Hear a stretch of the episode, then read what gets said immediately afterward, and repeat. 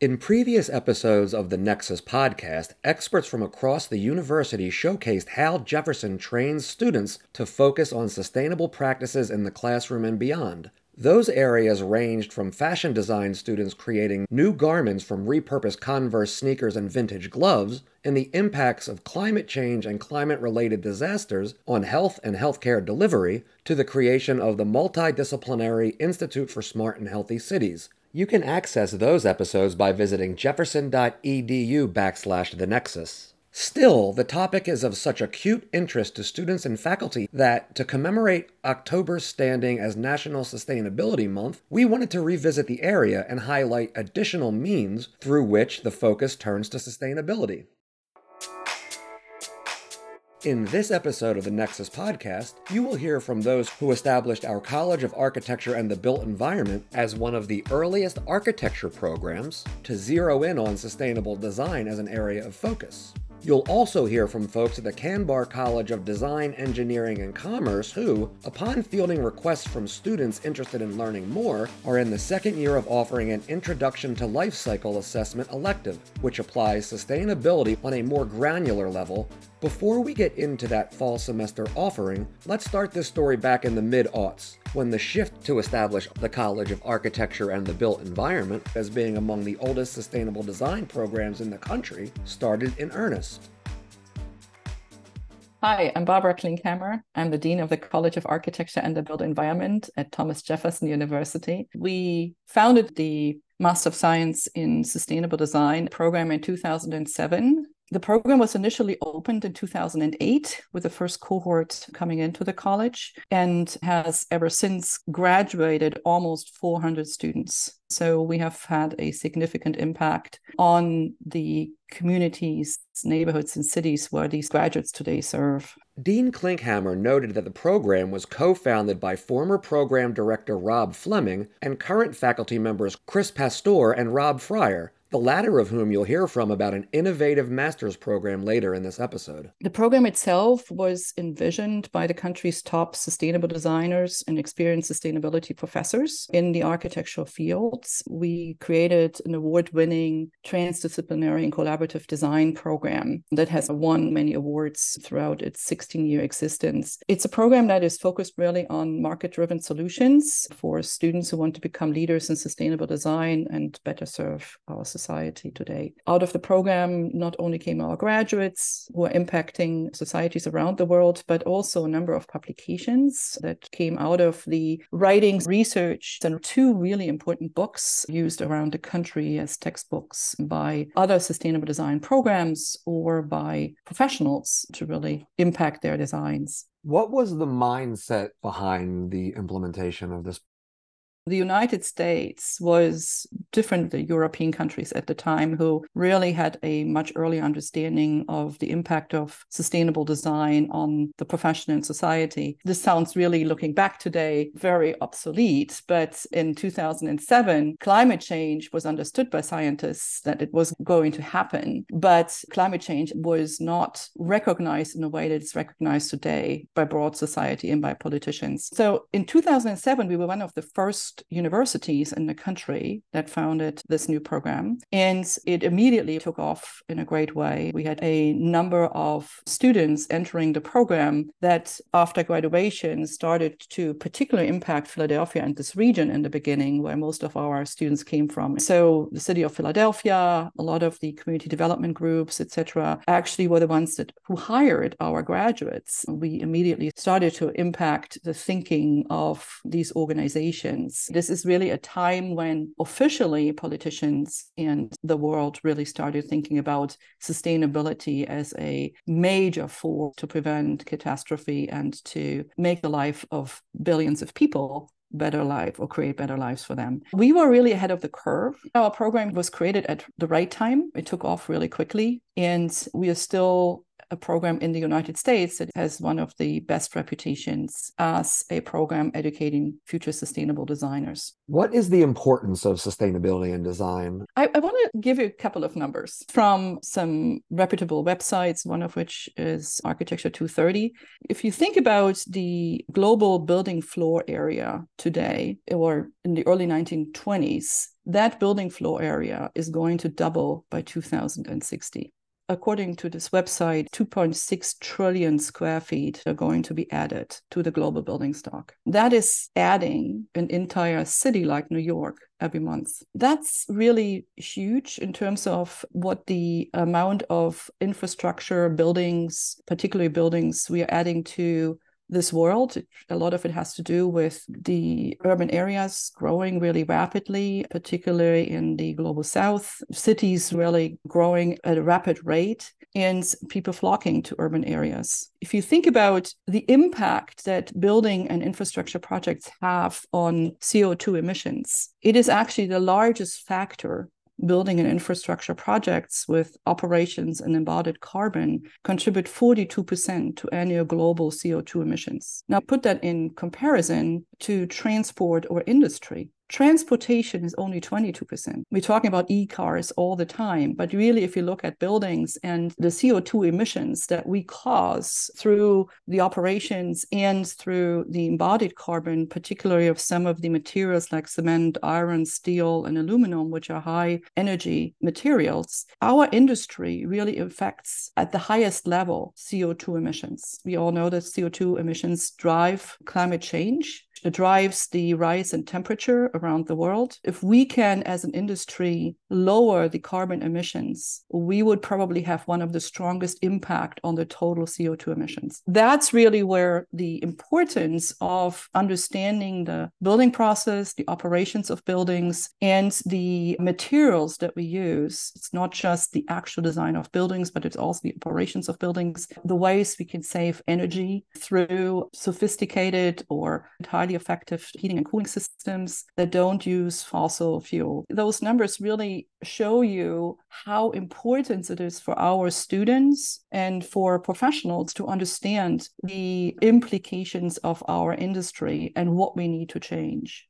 What are we seeing locally that speaks to this importance? We all can, can contribute to the looming issue of rising temperatures and the effect it has on a changing climate that we all see with hotter summers, more and stronger hurricanes, or any kind of weather that really impacts our local area. We have seen this just recently with the flooding in New York, with another storm that just came through. So it really hits home, right? The more these temperature rises get out of control, the more we will see the effects of climate change that will really hit our own neighborhood, our own homes. What can we do to mitigate those impacts? Let's just start with building homes and building buildings, really looking at materials that have less CO2 emissions. The use of materials like timber really is becoming a major construction material, even with high rise buildings. There are ways of looking at material resources that have a smaller impact on the environment or a bigger impact in the sense of saving energy and saving CO2 emissions. How we source these materials, do they come from within our a range of 100 miles, 200 miles, 500 miles, or do they come from overseas, right? That contributes enormously to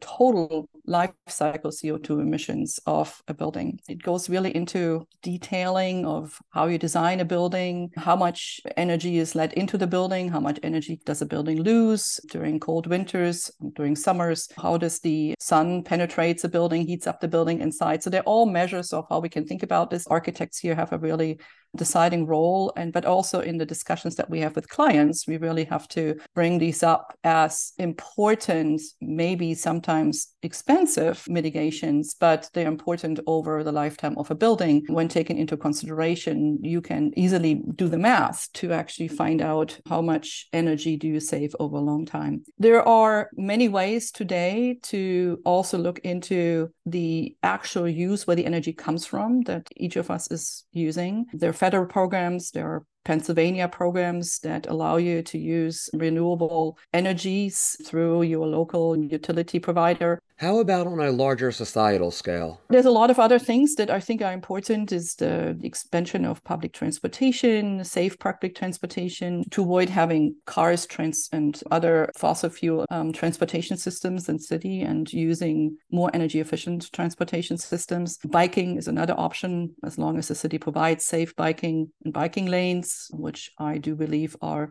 really important in cities like Philadelphia that allow individuals to use alternatives to using the car. Are there any plans for the program going forward? Are you envisioning any sort of inclusion of different focuses brought in as it establishes itself deeper? We revise programs on a regular basis to really make sure that we include contemporary issues and challenges that our students need to know. We really have the program structured in a way that individuals with different ways of being able to participate from locally, regionally, or far away can actually participate in the program and graduate from the program. I'm also very happy about the increased international reach of our program. When we started, we were mostly a local regional program. Today, we are a national international program that really reaches far beyond the borders of the United States the program has won a lot of national and international awards. It's not just our program, our students winning awards. We just hired a new faculty member. So I'm very proud of Professor Saglinda Roberts, who joined us, who has been a co author of many of the books that Professor Rob Fleming has co authored with him. So we're very happy to have her on our faculty today.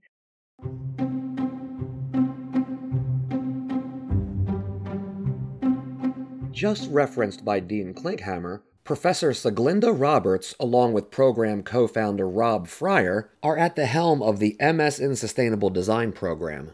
Both sat down recently to discuss how bigger picture issues are addressed in their courses. They also went into detail about the courses themselves.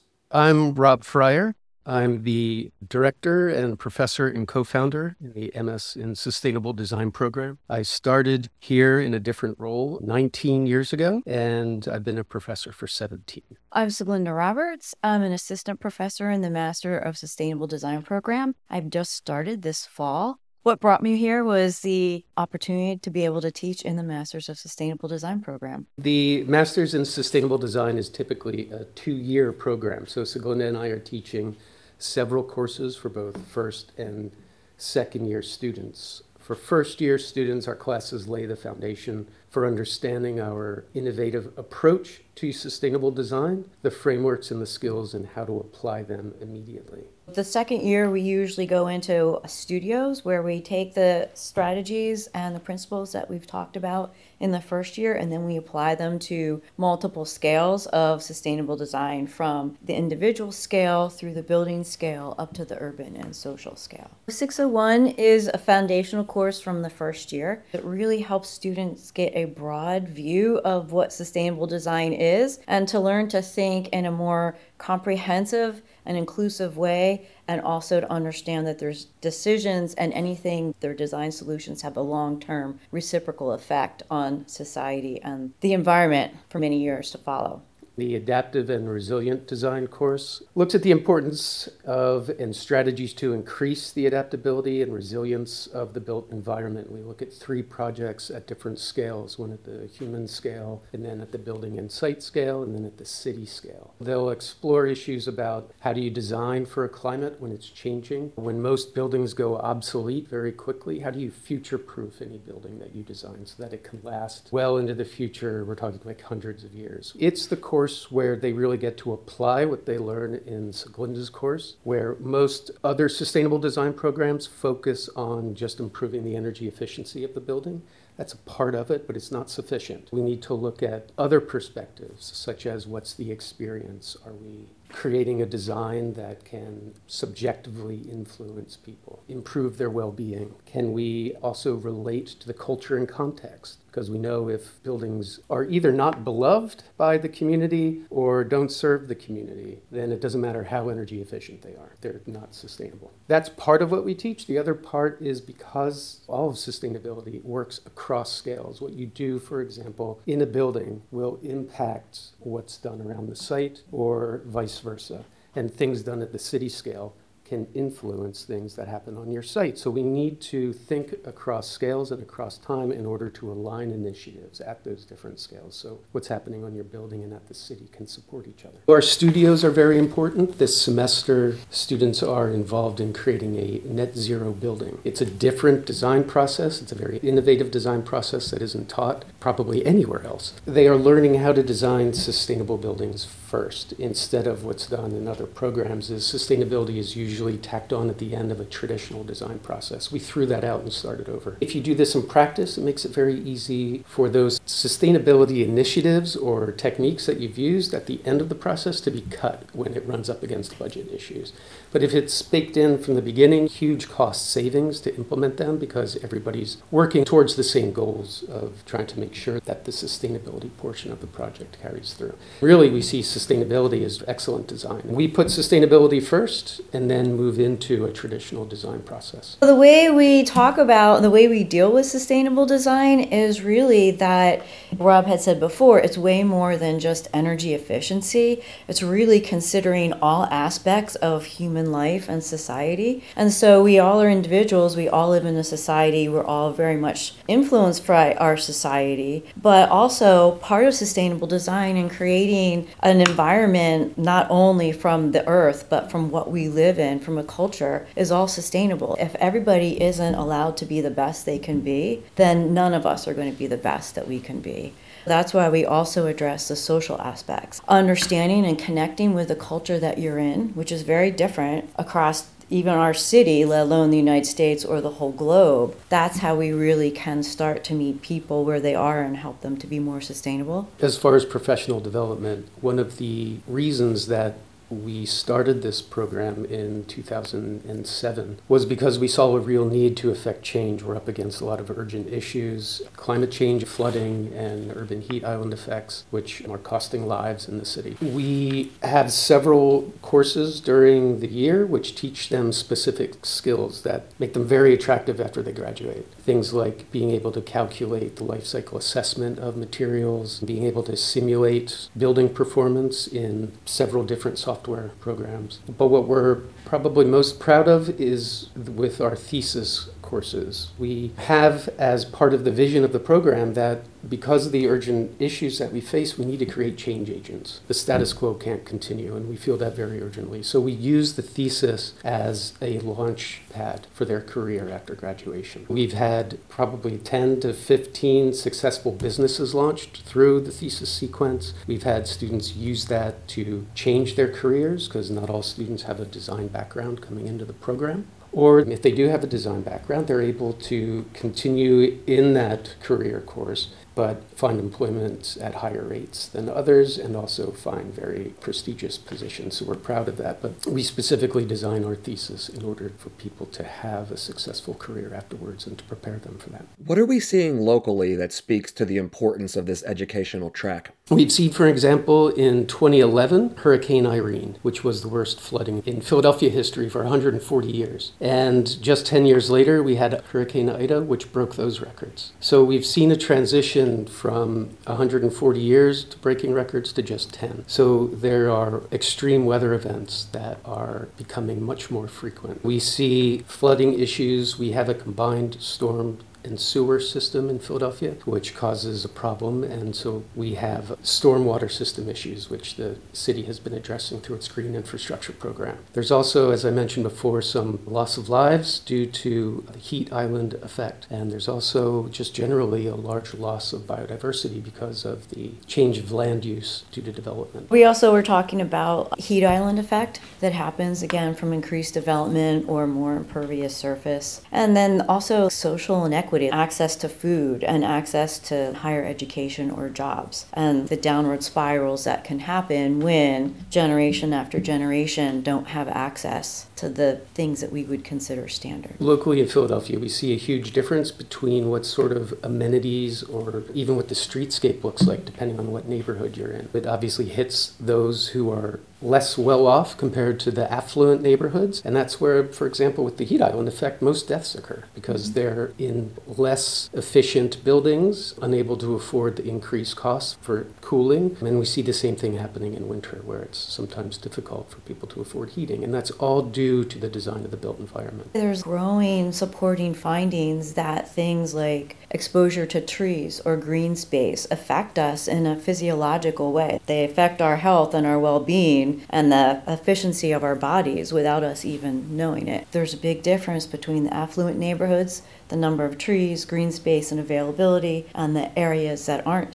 Are you seeing students come to Jefferson specifically for this line of academic pursuit? Absolutely. They're very attracted to the transdisciplinary nature of the program. On faculty, we have interior architects, engineers, landscape architects, urban planners, and it takes that kind of transdisciplinary effort in order to have a truly integral, sustainable design at the end of it. So that's one of the major things that attract students. Also, one of the things that they value the most is their ability to think critically. We give them the ability to discern whether or not claims, there's a lot of what's called greenwashing, which are false claims about something being sustainable. So we start them off in the first semester with some tools to start to inform their own experiences and intuition in order to look at claims made by other architects and designers about sustainability and to think more critically critically about it. When Rob was talking about what makes our students attractive, being able to think critically and in a comprehensive way mm-hmm.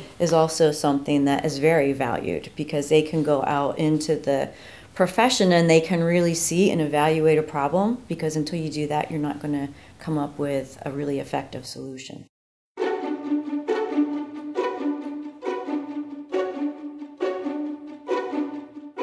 As with many things involved in the university's Nexus learning approach, many of these sustainability advances resulted from cross disciplinary collaborations.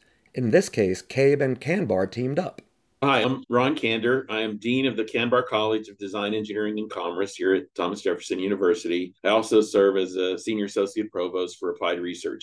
Can you tell me a bit about the evolution of sustainability research slash academics at Jefferson, namely Kanbar's role in teaming up with CABE years ago? The sustainability and life cycle assessment and circular economy discussions have been going on and off for several years. Obviously, students are very interested in this topic and how it relates to their various majors. There's a sustainability focus in CABE on the built environment and sustainable systems at their scale. And in our college, there's a focus on sustainability and sustainable systems at more of a product and services scale. We got together when they formed the Institute for Smart and Healthy Cities because one of the focuses there is to attack smart and healthy cities at all spatial scales thinking about it from the CABE scale of entire cities and city infrastructures all the way down to technologies and systems and products that might come out of my college that could assist in that endeavor. That really speaks to Jefferson's Nexus learning approach, where cooperation amongst colleges comes into play for a more well-rounded education? That's, that's, absolutely true but the topic specifically of sustainability is so multidimensional that really the only way to address it is across multiple disciplines. It's not a topic that you can look at with blinders on. I, I describe four dimensions of sustainability that you have to consider simultaneously. Technical sustainability is a product or a service sustainable technically but those technologies you have to realize exist within economies. So systems have to be economically sustainable those economies exist in societies. So you have to have social sustainability elements. And then those societies exist on the planet. So you have to have the environmental sustainability. A lot of people think of the word sustainability to mean environmental sustainability. But unless you have performance, profit, people, and planet, if you all four of those, then you actually have a truly sustainable system. You could have the best environmental solution in the world. If it's not an economically viable solution, you're out of business in four nanoseconds, you haven't impacted the problem. What do you think about sustainability is so appealing to students? My half serious, half joking answer when I talk to the students is that when I was their age, we were being told in the 1960s and 70s that conserving the planet for the next generation is an important task that we, we had to do in order to sustain all the water, air, and solid waste and taking care of the planet so that rivers didn't catch on fire like they did back then. I tell the students, we tried and we blew it.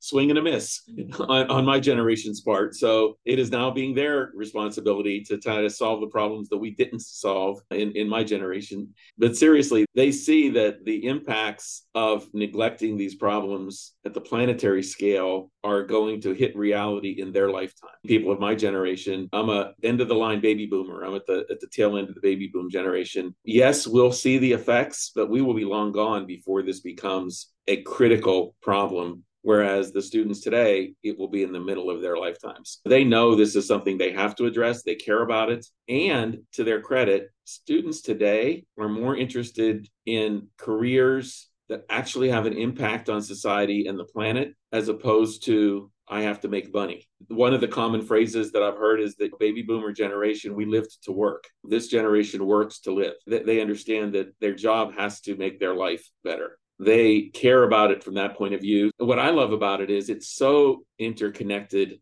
and multidisciplinary that as an educator, it is a great vehicle to get the students excited about learning the basic things we want them to learn. The basic information we have to teach, you have to find a hook, a problem that a student is excited about to make them want to learn. In our case, the math or the science or whatever to solve a problem. So it's a great subject because they care about it and we can easily connect to that in order to teach the things we need to teach. I'm Gen X, and I think my generation blew it as well. We were pushing it in a better direction, but I think the politics of the day tamped down and our just detachment. You bring up a really good point, though, because one of the things I do talk to the students about seriously, because this is such a big problem, they can get frustrated that it doesn't move fast. If you look at the, at least in the United States, our political system, it typically takes two generations to attack a problem. Look at seatbelts, look at smoking so you have a generation that acknowledges it's a problem but doesn't do anything. And that's sort of us, me. Then there's you guys who acknowledged it was a problem and started to try to figure out how to solve it, but couldn't. And then the next generation is the one that now takes those ideas and actually starts implementing things. That's one of the hidden beauties of being an academic and being at a university. If you look at the news headlines, it's easy to get disgruntled and lose hope. But when you're around these 18 to 25 year olds that I'm around every day on campus and you see what they care about and what their capabilities are, if these are the folks running the world when I'm retired, I'm good with that. This maybe sounds cynical, but you don't need the entire world's population. You need 10 or 20% of the people who are going to step up and lead and care and everybody else will follow. If we've got that 10 or 20% coming out now, they'll take care of the world. Talk to me a bit about the graduate introduction to life cycle assessment. It came about because of student interest. The graduate students collectively asked for it. That's why I chose to develop it. They heard many of us talk about the topic in various classes, and they just said, We want a course that focuses on this skill. I start with the concept of sustainability. That goes back in the US to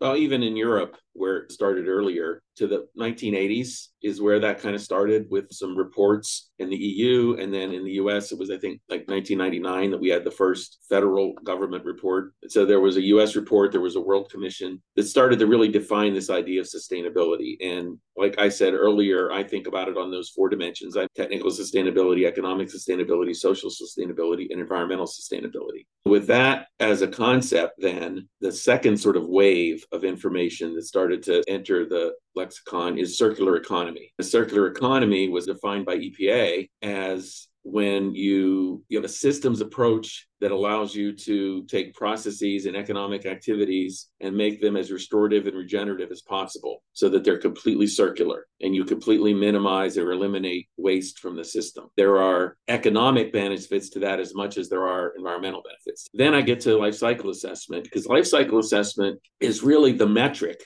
that you can use to measure sustainability and circular economies. It is an accounting system, if you will, that says from cradle to grave of a product or a service, can we account for all the energy in, all the materials in, and all the products that come out and all the waste streams that come out, and collectively measure all of them and then model that as a complete impact on the environment or an economic impact on the world. It is a tedious process, but it's a very rewarding process to collect that information and then make a quantitative assessment because the problem with sustainability and circular economy discussions is most of the information is anecdotal. Should you use a plastic bag at the grocery store or a paper bag at the grocery store? You should use a plastic soda bottle or a can, aluminum can. It's easy to talk about those um, qualitatively, but until you sit and actually do that cradle to grave analysis, can you say this one is impact on global warming is five times bigger than this option's impact on global warming. So that's what life cycle assessment does. There's an, an international standard, ISO 14000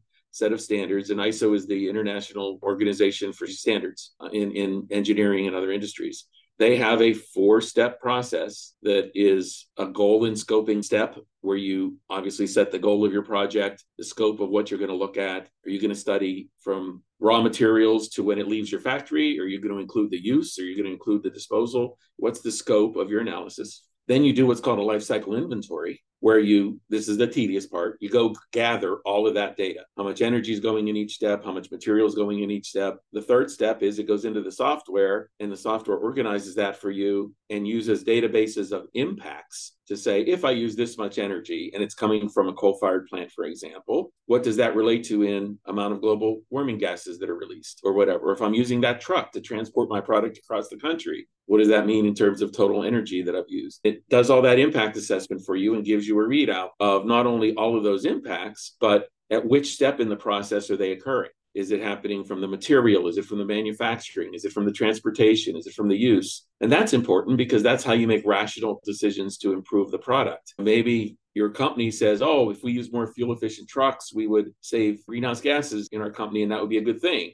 you might do an analysis and realize that 5% of your total impact is coming from your transportation step. 95% of it's coming from your manufacturing step. So don't spend your time doing that solution. Go spend it where you're actually having an impact. And then the last step is an interpretation step which is the very difficult part of saying how do you trade these things off? How do you interpret what it actually means? So what if i have two scenarios to make my product? Scenario a creates more global warming gases than scenario b but scenario B releases more carcinogens than scenario A. So now how do you put a relative value? Which of those am I going to value more than the other? Is it the human impact? Is it the global impact? That's where policy comes in above science and economics, even is, is as a society, which of these do we care about the most and why? As you can imagine, the class is really fun to teach because it's forcing mostly engineering students and science students that are in my class to have to realize that the best engineering solution is never the best solution. There's always economics, politics, and social impacts that are going to attenuate that solution and make you have to make compromises. And that's hard for students to understand. How do you make that final decision? That's where a broader systems level thinking really comes in. And that's one of the things I focus on in the course. For example, the discussion about whether electric vehicles versus gasoline powered vehicles are a better solution for transportation and mobility, right? You figure out really quick that electric vehicle is not a zero emission vehicle because all of the materials it takes to make it, the lithium you need to make the batteries, you're going to have to dispose of those batteries at some point in, in, in the future. You have to generate the electricity somewhere. Are you doing it at a coal fired plant or a natural gas fired plant to charge those batteries? So the life cycle of both of those products has impacts on the environment. But if you're a true systems thinker, you can back off and say the question is really not do we drive electric vehicles versus gasoline vehicles? It's what is the long term mobility solutions for us as a society? Is it more rapid transit? Is it rail systems? Is it better bus systems? Is it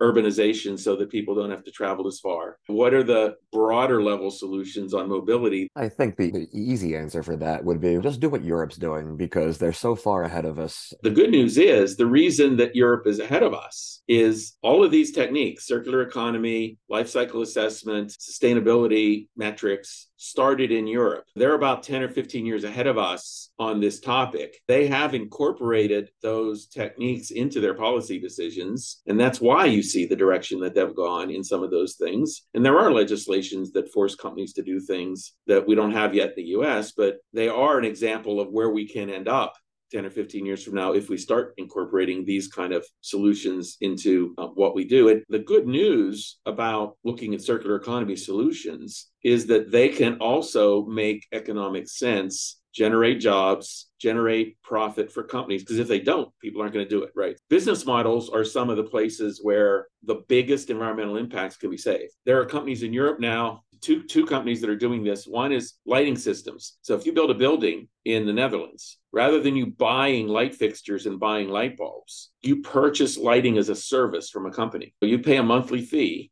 They put in light fixtures, put in light bulbs, provide you the light, and then they make a profit by how efficient they can make that system. So if they can come up with highly efficient light bulbs, use less electricity, give you all the light you need, but do it at the lowest cost with the least amount of energy and least amount of materials, they make more money. So there's an economic incentive. Same thing is true with carpeting. Rather than you buying carpet for your building, you can hire a carpeting service and they will install and repair carpeting for a monthly fee. Now they need to make the most recyclable carpeting, make it as cheaply as they can, make it as durable as they can, so that they then get generated profit. So there are business models that will work in a circular economy. Dean Kander says that the course started last fall with this semester's cohort of a half dozen to 10 students representing its second groups. The student response to the course has been amazing. I have many writing assignments and reflective essays built into the course, in addition to having to learn and use the lifecycle assessment software and actually do analyses themselves. This is an elective, but it's attracting the students who want to think about this problem on both of those dimensions. That's a person who's willing to learn how to use a software package and go in and plug in the details and get detailed quantitative answers, but is also willing to back off and write a reflective essay about the impact of some of these problems on politics, on laws, on business models, on social sustainability. As you can imagine, leads to the most exciting and interesting conversations in class. This course meets for three hours one day a week on Monday, Wednesday evenings. You'd think that it would be difficult to sustain the energy in the room for three hours at night. And we never leave the room dragging. We leave the room like having to stop because of the clock. They're voting with their feet, they're voting with their minds, they're voting with their time that this topic is resonating with students, which is a good thing. To learn more about this and other Jefferson stories, please visit jefferson.edu backslash the nexus. Today's interviews were conducted by Brian Hickey with production support from Dan Bernstein. Thank you for listening.